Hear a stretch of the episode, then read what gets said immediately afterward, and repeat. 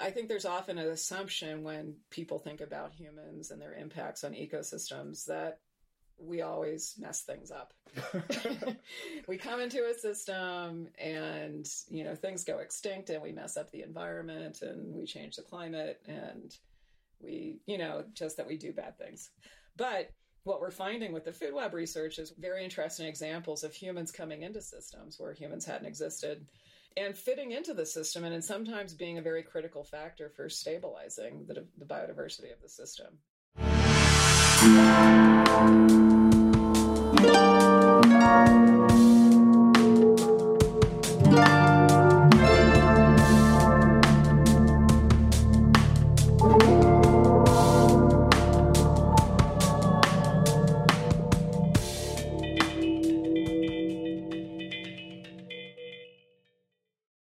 For as long as humans have erected walls around our cities, we've considered culture separate from the encircling wilderness.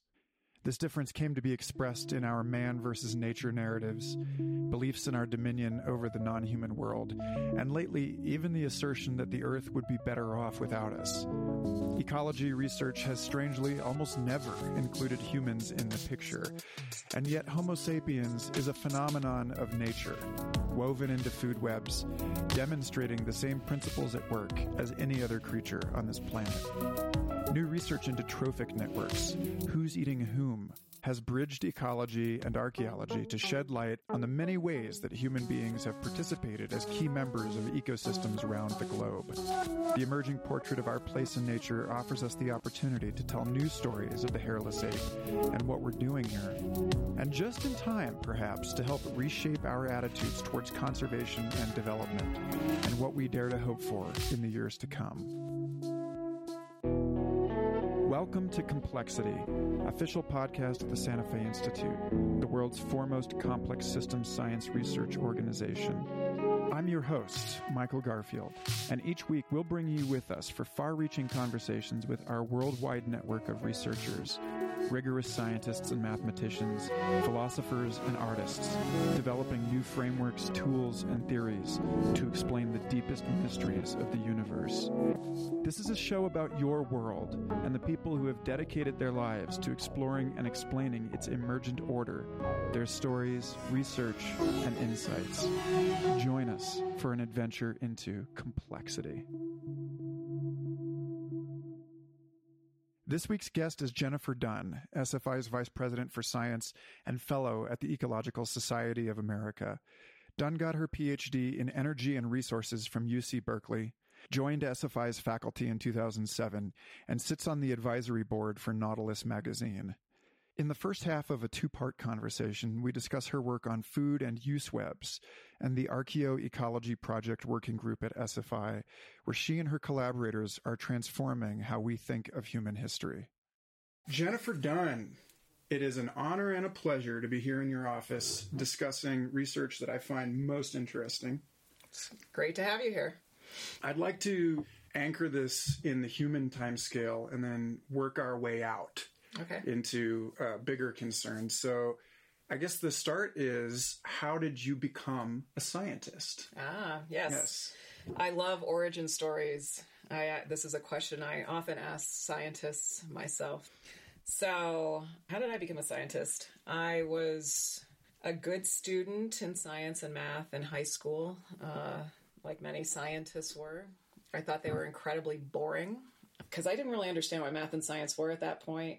I thought it was about memorizing a bunch of facts and a bunch of algorithms and kind of regurgitating them or applying them on tests. And so when I went to college, I decided I wanted to get away from science and math, and so I studied philosophy. And I studied philosophy because I was really interested in the progression of ideas through time, and I thought I was going to get that through philosophy and also it had the fewest requirements of any major at my at my university. So it gave me the most freedom to do a lot of other things. And i was interested in reading and writing and close reading of texts and uh, that thing. So uh, philosophy kind of let me down in certain kinds of ways too. Too much of it was sort of taking classes in dead old white men.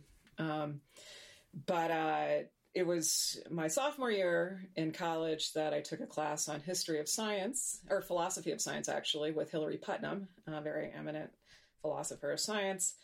And that's when a light bulb for me went off. And so I ended up actually doing more work in history and philosophy of science, because that's where I really got turned on to the progression of ideas through time. That's sort of where I was getting it. I wasn't getting it so much in the way I wanted it through philosophy itself in a lot of ways, but through understanding the history of ideas, of scientific ideas, um, and the philosophy of scientific ideas that really turned me on. And so by the time I finished college, I was thinking to myself, well, maybe someday I'll go back and get a science degree. Maybe I should check out this science thing for real. And and I was out for a couple of years doing some environmental work and environmental activism until I was understimulated and a little bored. And I decided, well, maybe now's the time for me to check out this science thing. And so I dove back in, started doing um, a master's degree in biology and systematic bio- in ecology and systematic biology at San Francisco State University and then it kind of unfolded from there in a very still nonlinear fashion but that's a whole nother that's the very the earliest part of the origin story.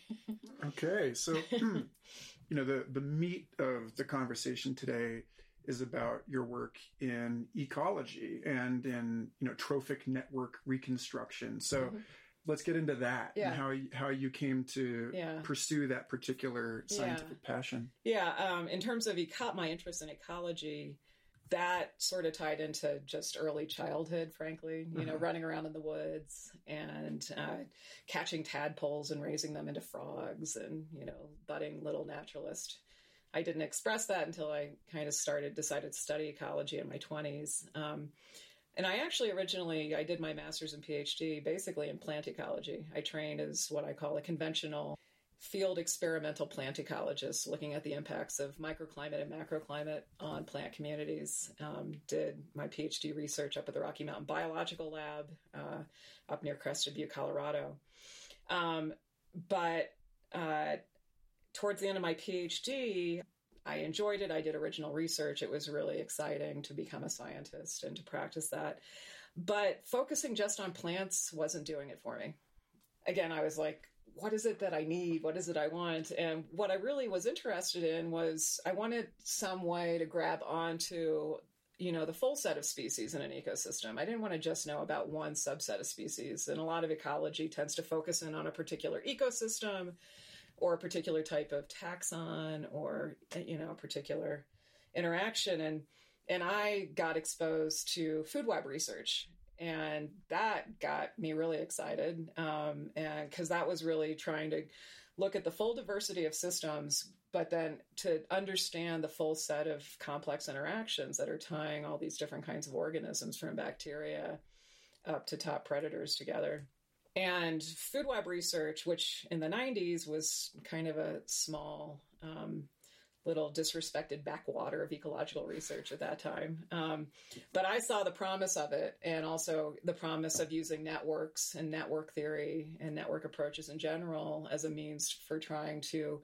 quantify and, and dig into and understand um, the complexity of ecosystems in terms of how species interact. Mm. So it was at that point that I ended up switching from my PhD to my postdoc from being a plant ecologist uh, to studying food webs and ecological networks and taking these approaches from statistical physics um, and applying them to understanding the structure and the dynamics and the stability of ecosystems. Some of the really interesting at least for me, some of the most interesting stuff that you've worked on in the last few years to zoom out mm-hmm. one layer yes. is into human history and to talk about a uh, you know an idea that has itself evolved over the history of human science and philosophy that our relationship to nature do we belong in that category or out of it right and your work on archaeoecological use web mm-hmm. reconstruction so talk a little bit about that and where the different human communities and the different ecosystems in which mm-hmm. you're doing this work and also the way that this has brought you into affiliation with these indigenous communities and mm-hmm. like what that's like. Okay. Yeah. There's a lot there. There's quite a bit there. Yeah. I'll try to I'll try to unpack that a bit. So um, most of my work, I mean, what has been, you know, and, and this is another thing that ecologists do. So ecologists tend to study or pretend at least like they're studying ecosystems in the absence of humans. Or they may study ecosystems with human impacts, with humans as these external forcing factors. And in fact, my PhD research was about climate change impacts on plant communities. So I was studying plant communities, but trying to understand what climate change would be doing to them. So in that case, humans as this kind of negative external forcing factor. Um, when I got into the food web research, um, I mostly at first was really doing work to try to understand the fundamentals does this food web from, say, a lake, is it structured similarly or differently from a food web in the ocean? Or from a food web in a forest or a food web in a, in a desert. So, a lot of my early work was really about are food webs similar or different from each other and how they're organized? What are the implications of that for the robustness of those ecosystems to species loss and species change? And um, but it was very much in this tradition of like not thinking like humans are somewhere out there separate from the ecosystems I'm comparing and studying. And in fact, we we've I and others have found that there are very deep commonalities in how ecosystems are structured. But uh, about a decade ago, or maybe a little longer ago, I, I got cold called by someone who was involved in a, a proposal to the National Science Foundation uh, to fund uh, what, what they were calling biocomplexity research in the Aleutian Islands of Alaska. And uh, so this was a group of environmental scientists, ecologists, and archaeologists who were banding together to study this little piece of the Aleutian Islands, the Sanak Archipelago near the tip of the Alaskan Peninsula, and to, to basically do an integrated study of the environment, you know, the climate over time, of the ecology over time, and of humans and how humans fit into and interact and impact those other elements. So, kind of looking at humans, ecology, environmental intertwined. So they contacted me because they had seen some of my food web work and said, huh, I wonder if we could, or if Jennifer or Jennifer and her colleagues could use those kinds of approaches as a means of thinking about the Aleut, the human hunter gatherers, and how they kind of fit into this ecological environmental system. So they pitched this idea to me, and I said, wow, that sounds really cool. That sounds really interesting. Uh, sign me up. So I became a part of the proposal. The proposal got funded, and um, and so that was me. That was how I first got pulled into thinking about humans. And in this case, a very important thing that we all agreed on from the very beginning, and that is reflected in papers that have come out, is is this notion that you know we need to do more work, both as archaeologists and as ecologists to not have these strong separations and to not think of humans as outside of the ecosystem or as just some negative forcing factor. And so we want to think. I mean, humans are, in one sense, are just another species, and um, and they act in certain ways, and their behavior, like with other species, impacts other organisms and impacts the ecosystem. And um, and so we were all committed to sort of this notion of pulling humans in explicitly into ecological analysis and using ecological analysis to encompass species, including humans. So um, that was, um, it wasn't the, so we, my colleagues compiled a huge amount of data. That's a whole nother story. Um, but Spencer Wood, who's still a very close colleague of mine, he's up at University of Washington. He was um, he was doing a PhD in intertidal ecology, food web ecology at the time, and he um, he did this big effort to put together this huge database of, of species feeding interactions or trophic interactions. That's just another word for feeding. And and and then also did local sampling of the of the intertidal and the nearshore marine systems, um, and was able to and and then combine we combined all this ecological information that we would normally use to pull food webs together and figuring out who eats whom and who's present and all that stuff we combine that with archaeological data of various kinds. So, for example, um, next to every, there's 128 home sites on this small island. All of them were And all of this work actually was done with the explicit approval and permission of this of the Sanak Corporation, which is the group of Aleut, the Sanak Aleut, who used to live on the island. They moved off in the 50s. And they were actually very excited to support the archaeological and ecological research that goes on. And I'll come back to that in a minute. But um, so the archaeologists excavated or took cores from the middens by all the home sites. So middens are just the trash heaps, the human trash heaps, but they go down through time, you know. So the deeper you go in the midden, you know, the deeper in time you are. And people had been on the island for 6,000 years or longer and out of that they're able to pluck out all these shells and bones and they can they can do zooarchaeology on them to figure out you know what fish species and what shell you know mollusks and birds and things they were feeding on.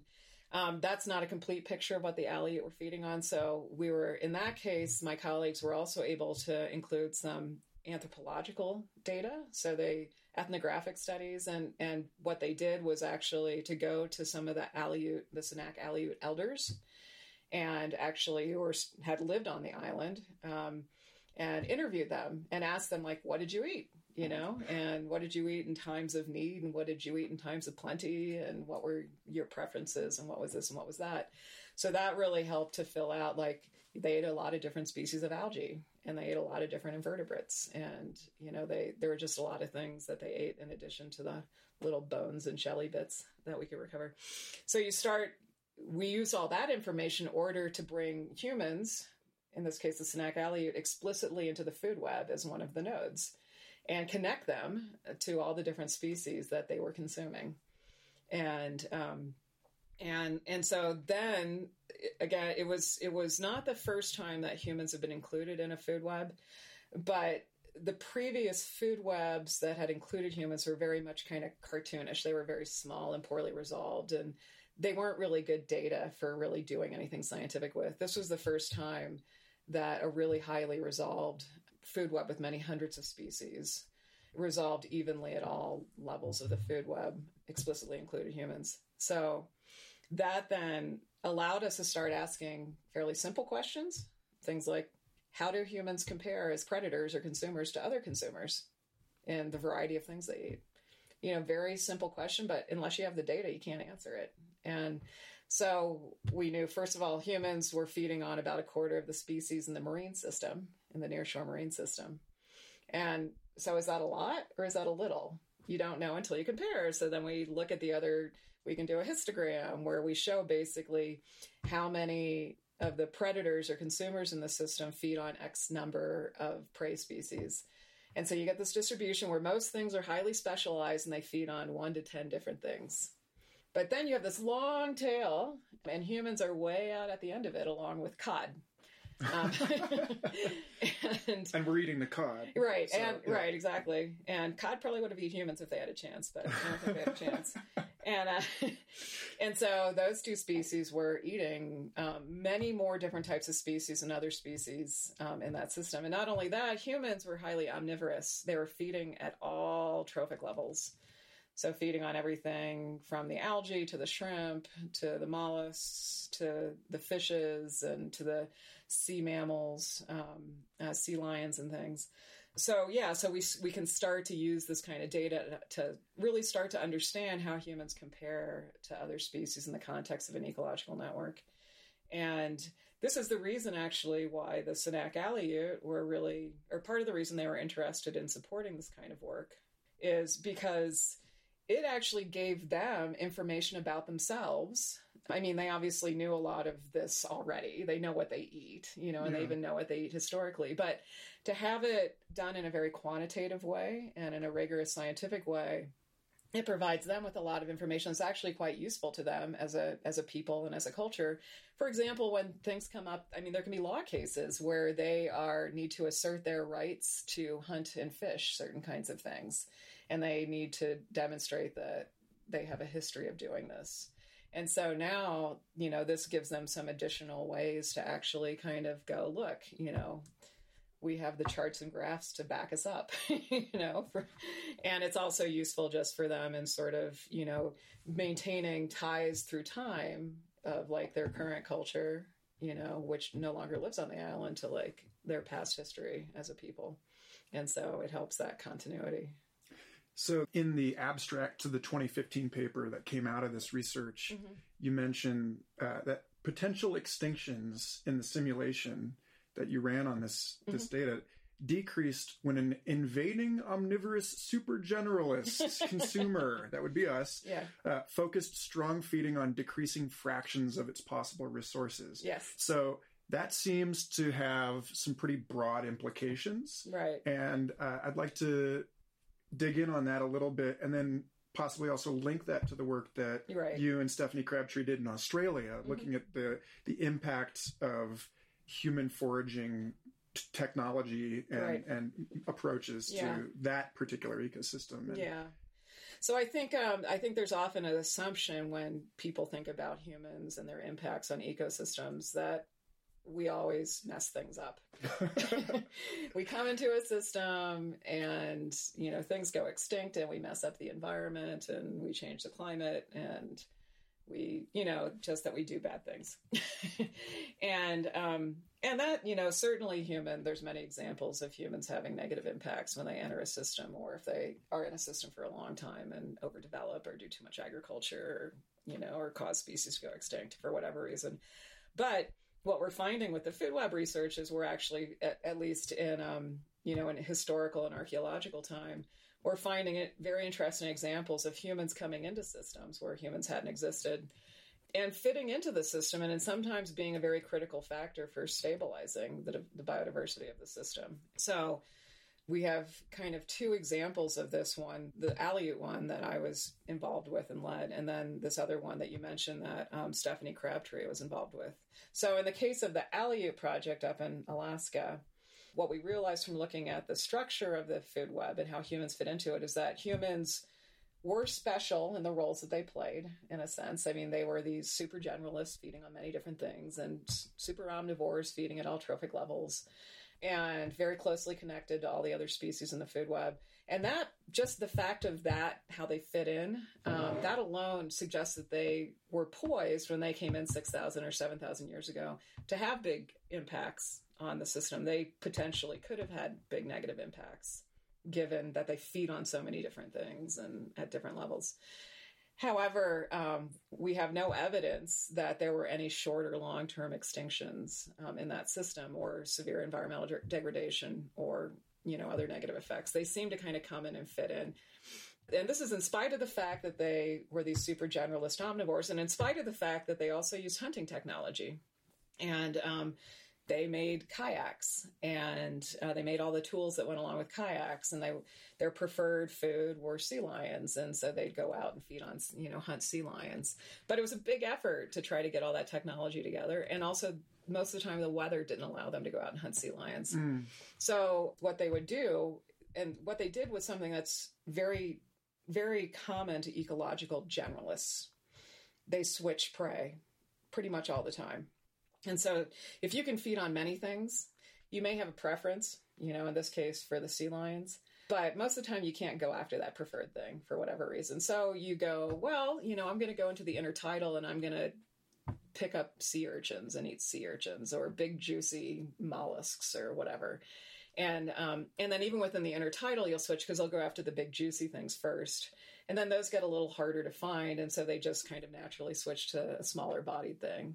And then when the salmon run would, would arrive, the salmon would come in, they would drop everything else and they'd go focus on the salmon. And, um, and then if the weather was really bad and the salmon went around, they might just harvest some bird eggs close to their home. So, but this kind of switching among your different prey items is what generalists do.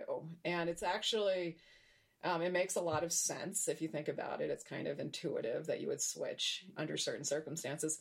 The other thing it does is it's very stabilizing for the ecosystem because it allows things that you know whose population their local populations are decreasing because you're eating them or for whatever other reason it allows them to recover your attention goes somewhere else because it's easier to find this other thing and so the population you were focusing on for food gets to recover so that's really good for the population. It's also good for the whole ecosystem. And so what we did in that paper and that piece of research was to run some toy models, basically, some simulations of an idealized system that we invaded with a human like species that's super generalist and omnivore. we also gave them kind of uh, a stand in for using hunting technology. What hunting technology does for humans, in effect, is to allow them to feed at a rate that's much greater than their body size. Mm. So um, typically, predators, you can sort of tag their success rate or their rate to like hunt and acquire food. It's it's roughly a function of their body size, as many things are in biology. And um, but if you start developing technology and using it, all of a sudden it's like you're a whole pack of people all smushed together, you know, who can, you know, access many more calories all at once. That's that, um, that image of the uh, the big fish eating the smaller fish, and then the entire school of fish, right, eating the big shaped fish, like a giant fish. Yeah. yeah. and I mean, and so yeah, and uh, group hunting behavior is a, is a form of kind of feeding successfully at a higher rate than an individual will be able to. So hunting tech does this for you. Um, so yes, if humans came in, if human hunter gatherers had come into that system with a bunch of fancy hunting tech and they had used hunting tech all the time on everything, that probably would have been really disruptive and caused some extinctions locally. However, most of the time, the Sanak Aleut, they hunted some of the time and they like to go out and hunt, like I said, sea lions, but a lot of the times they were just foraging they weren't using technology. They or maybe they might have a, you know, like a some kind of pail or bucket to like put things in from the intertidal. But a lot of times they're just going out and foraging for stuff and not using fancy tech. So they're they're basically kind of tied to their body size. And so, as long as, I mean, you could have the humans come into that system and give them a little bit of hunting technology, but as long as you limited it to, you know, a few things at a time, um, which is pretty much what the, what the humans did in the system, then you basically you don't see um, secondary extinctions. Now, it's not the only reason you wouldn't see secondary extinctions in that system because the human population was relatively small. And also, they're kind of in an open system. So, marine organisms are kind of flowing into the system from the outside and replenishing themselves also. But there certainly are scenarios where people have arrived on islands and, and wreaked havoc.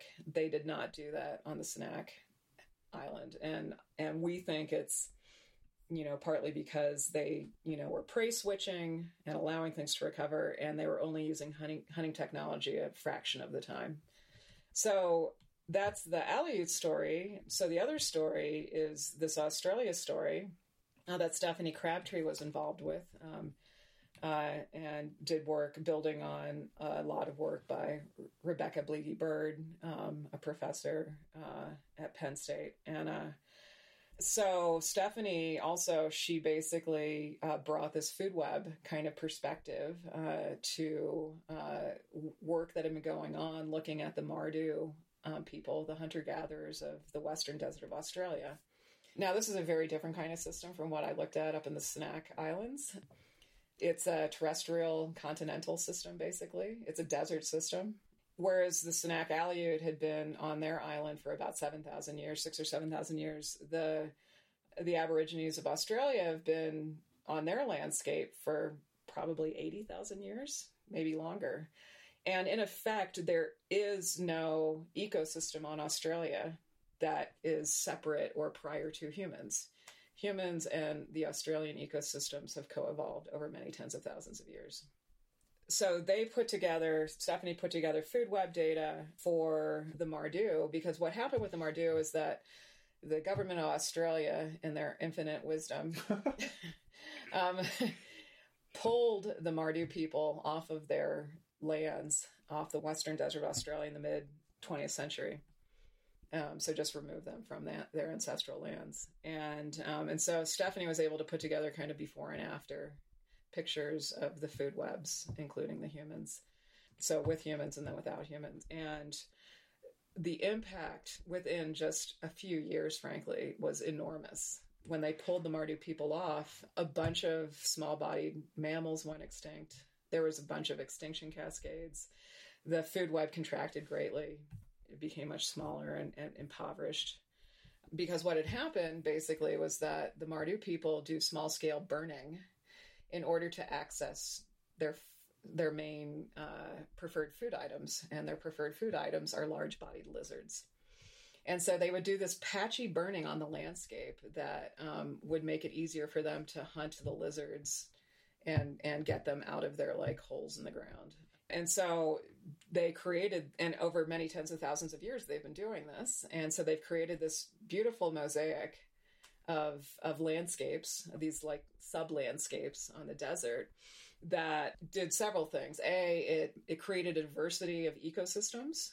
So it enhanced the biodiversity of the whole region because you have all these different patches at different kind of levels of growth and development. And so different kind of species can thrive in these.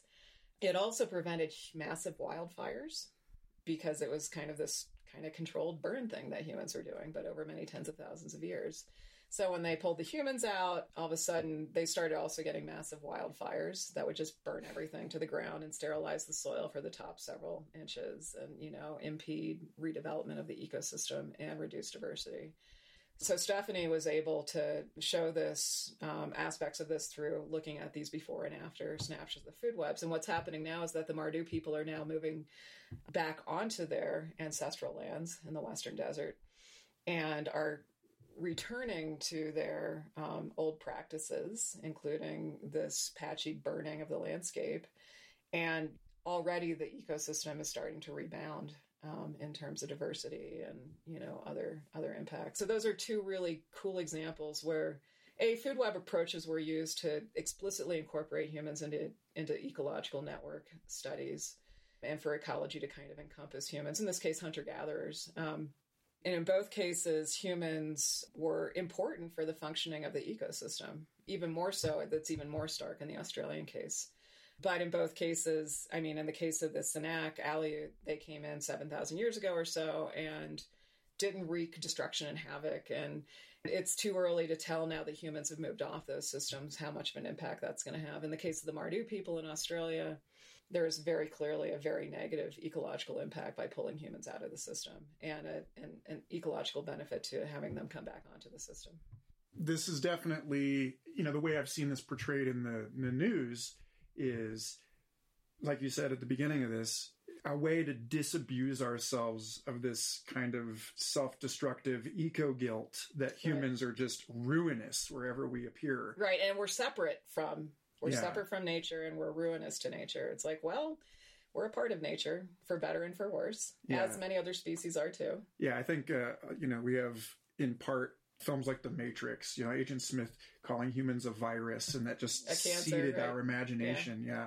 So I'm interested in not just among hunter gatherer communities, but you know, I've heard seemingly related research into the areas around cities mm-hmm. and how uh, the built environment of human beings can actually provide zones of extraordinary biodiversity. And mm-hmm. so, like, we haven't even brought up the archaeoecology yeah. project, and we'll get which, there. yeah, which encompasses you know this, much this more research. than feeding, right? Yes, the entire use web of right. all of this stuff. Two of the the questions raised by this project are how does space and dimension of territory influence the socio-ecological systems, mm-hmm. and then also a key role of humans may be bringing together other taxa that would not otherwise interact. So, how variable is this integration and how does this affect resource management and ecological stability? So, you know, there seems like a really important, vital move toward understanding human settlements as areas where we can actually perform regenerative functions and, you know, that human created niches can lead to novel interactions. And I'd love to hear what kind of insights are actually being applied out of this if you i mean like i don't know. yeah i won't be able to answer that. Okay but, but i mean i'll talk about sort of tangential related sure. hopefully related but uh i mean a couple things. So in terms of i mean i just mentioned you know two projects that are looking at humans and food webs and in this case cases where humans were a part of food webs an important part of stabilizing food webs and so not ruinous to the right. to the webs. There's also there is this issue of I mean there are movements afoot and the National Science Foundation has funded something. So NSF in the United States has funded these things called long-term ecological research sites. So where they're actually, you know, supporting long-term research over decades because too often research is kind of bounded by the length of a grant, which is like, you know, three to five years. And so NSF invested in long term ecological research. Well, as a part of that, they actually funded um, a couple of urban rural gradient research sites. So basically, they supported groups who were doing research in rural to urban gradients, basically. So, where they go all the way from kind of a rural, more natural setting cross space into the city. And then they look at different aspects of ecological and human kind of involvement and environment along that gradient or along that transect. And I think, you know, and so one of those was centered around Baltimore, and one of those centered around uh, Tempe, Phoenix. And, mm. um, I hopefully got that right. so, I mean, I think there's a lot of interesting work that, you know, people are starting to do along those lines. Now, in terms of sort of the bigger agenda that we're looking at, we, uh, me, myself, me, and um, my colleague Stephanie Crabtree and Spencer Wood, and a variety of, ar- of archaeologists and anthropologists have gotten together. Um, and this is this kind of grew out. First of all, it grew out of this humans and food webs work. Um, it also grew out of conversations I had via a project I got involved with uh, based in French Polynesia, so the islands of Moorea and some sister islands. Um, so that's next to Tahiti. So uh, I got involved in a similar kind of project in some ways in Moorea with some archaeologists, Pat Kirch and Jenny Kahn. And we realized early on in the project a few years ago that we didn't really have the resources to compile a really complete full food web of all the species on multiple islands. We want to do that eventually. But so we were kind of tossing around the idea of what what can we do that we think is interesting and important that's shy of kind of doing this full food web thing that I did up in the Sanak Aleut project. And and so what we started tossing around was like, well, we have a lot of information on not just how humans were feeding on other species, but how they were interacting with species in other ways and using them often in a variety of different ways. And so I brought this idea back to my colleagues, Stephanie and Spencer, and we started kind of brainstorming more deeply about this. And this is sort of how the archaeoecology project was born. And so what we we decided to put together a working group to basically to it's not just about food. I mean, food's important, right? It's fundamental. Everything has to eat it's one way or another. But in the case of humans, humans are also really good at using species in other kinds of ways. And so we put together this working group to kind of hash out what are these primary ways in terms of kind of pre-industrial people and includes things you know we use other uh, humans use other species for clothing and they use other species for uh, shelter and they use them for for fuel and they use them to make tools and they use them for transportation and they use them as pets and they use them as medicine and they use them for ritual purposes and they use them for cosmological purposes. And so we basically what we we realized we we had this whole potential rich new area that we could compile data in across many different kinds of systems and systematically gather data about all the different kinds of ways that, in this case, pre industrial humans um, were interacting with other species. Because as we start to compile that data, that opens up this whole world of interesting kind of questions that we can start asking, including some of the ones that you've you know found in some of my some of our uh, materials. Um, and um, and it also the way that I think about it is like so you know humans are interacting with species in this huge variety of ways. We can put numbers on those we can create networks of those and we can use that to understand basically how humans are interacting with biodiversity and how that are the patterns similar or different across systems all over the world and in different parts of time. And how does that relate to the ecological context? So what are the species humans, as humans enter these systems? What are the species they have access to? What are the habitats they have access to? Um, what are the constraints and opportunities of the environment, of the climate? The, all these places have different kinds of climates. Some are dry, some are wet, some are continental, some are marine. You know, and also humans bring their own culture and their own stuff with them, their own taboos and their own tools and technology. I mean, like when the um, Polyne- the ancient Polynesians, um, they came across and came into the into the Polynesian islands. That was the Polynesian islands in New Zealand were the last parts of the world to be um, occupied by humans, and that happened 700 to 1,000 years ago. and they came across um, from Southeast Asia, and they came across open water, thousands of miles of open ocean water with in canoes that they brought whole little ecosystems with them because they were agriculturalists. So they brought a bunch of agricultural plants like bananas and taro and, and coconuts. They also brought pigs and they brought chickens and they brought hitchhikers, uh, rats, and other things.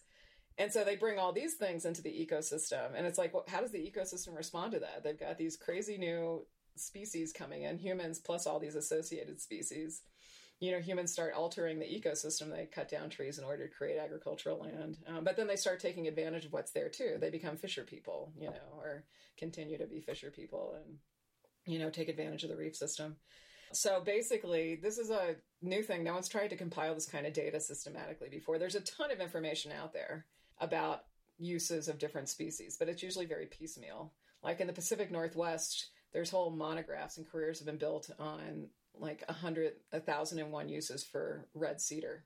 Mm. So what we got was a, a, group of archaeologists and anthropologists to basically commit to compiling the same kinds of data for their systems so that we could then go back and start comparing them and being like, well, does the Pacific Northwest Coast people what do I mean? What's common and what's different with how they interact with species versus what goes on with the Mardu people of Australia? And I mean, there's a there's a zillion different interesting questions you can start to ask with data like that if you can compile that data, which we think we can. We're we're getting there. Um, one thing that I'm interested in that's a kind of perennial topic of discussion at, at the Santa Fe Institute is um, innovation, technology use, technology development, and innovation across cultures. And um, I mean, the way that that's been looked at by archaeologists, for example, in past systems has often been to look at potsherds or, you mm-hmm. know, or, you know, but it's been very limit. They've been very limited in kind of the way, or it, for modern systems, we look at the patents. You can look at patents and sort of unpack and look at patterns and patents.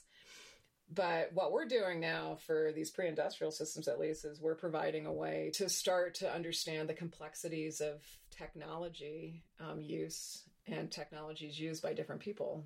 And this gets back to sort of different examples of hunting and gathering. So, certain kinds of interactions with species are very simple. You know, if you want to eat a berry, you wait until it ripens, you go out into the forest, you find the berry, and you eat it. Or if you want to eat a mussel, you go out to the intertidal, you crack a mussel on a rock, and you slurp its insides out. But if you want to go hunt a whale, which the Pacific Northwest people do, all of a sudden you have to do this crazily complex set of interactions with a variety of species in order to create the technology that you need in order to hunt a whale. So you have to cut a tree down to make a canoe. You have to use all kinds of tools that are made out of other species um, in order to make the canoe. You have to make all these associated technologies, a spear, you know, and uh, floats and other things. And you have to do rituals of a certain kind that require interacting with a different set of species. I mean, just making a canoe alone requires humans using about a dozen different plant species and, and about a dozen different animal species in a variety of different ways. So it's its own complex little network just to create the canoe itself. And that's just one piece of the puzzle um, for the technology to go out and successfully hunt and eat a whale. So the data, you know, as we start to dive into it, and get into some of the complexities of how, you know, we sort of understand the variety of different ways humans are interacting with species. All of a sudden, like you get this really rich network data that allows you to start to kind of make comparisons. You know, is there a trade off? For example, the Mardu people have a really rich cosmology. You know, is that partly because they're fairly resource poor in other ways? And mm. so they hmm. have a richer cosmology. Although that may not be true because the Pacific Northwest people both have a rich cosmology, but they also have uh, access to many more different types of species.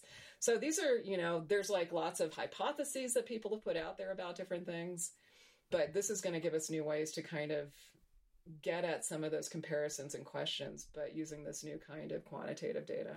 That's really interesting in light of this, you know, Brian Arthur type question about the evolution of technology and the idea that the you know technology as an evolutionary system is path dependent. So like the question about what happens if we have a civilizational collapse and then we have to reboot with all of the knowledge. metals Yeah. mined out already. You know, all of the the oil and natural gas is mined out already. Right. So can we actually rebuild the civilization that we have yeah. from a new, a different starting place? Right, and and actually, that's in a in a s- smaller sense. That's sort of one of the things we'll be asking of our different systems.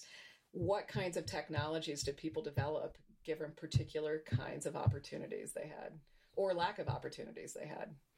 And in some cases, we're looking at people who brought technologies with them, you know, from other places. In other cases, we're just looking at people who basically, you know, co-evolved with the ecosystem over many tens of thousands of years and just developed their own approaches and technologies.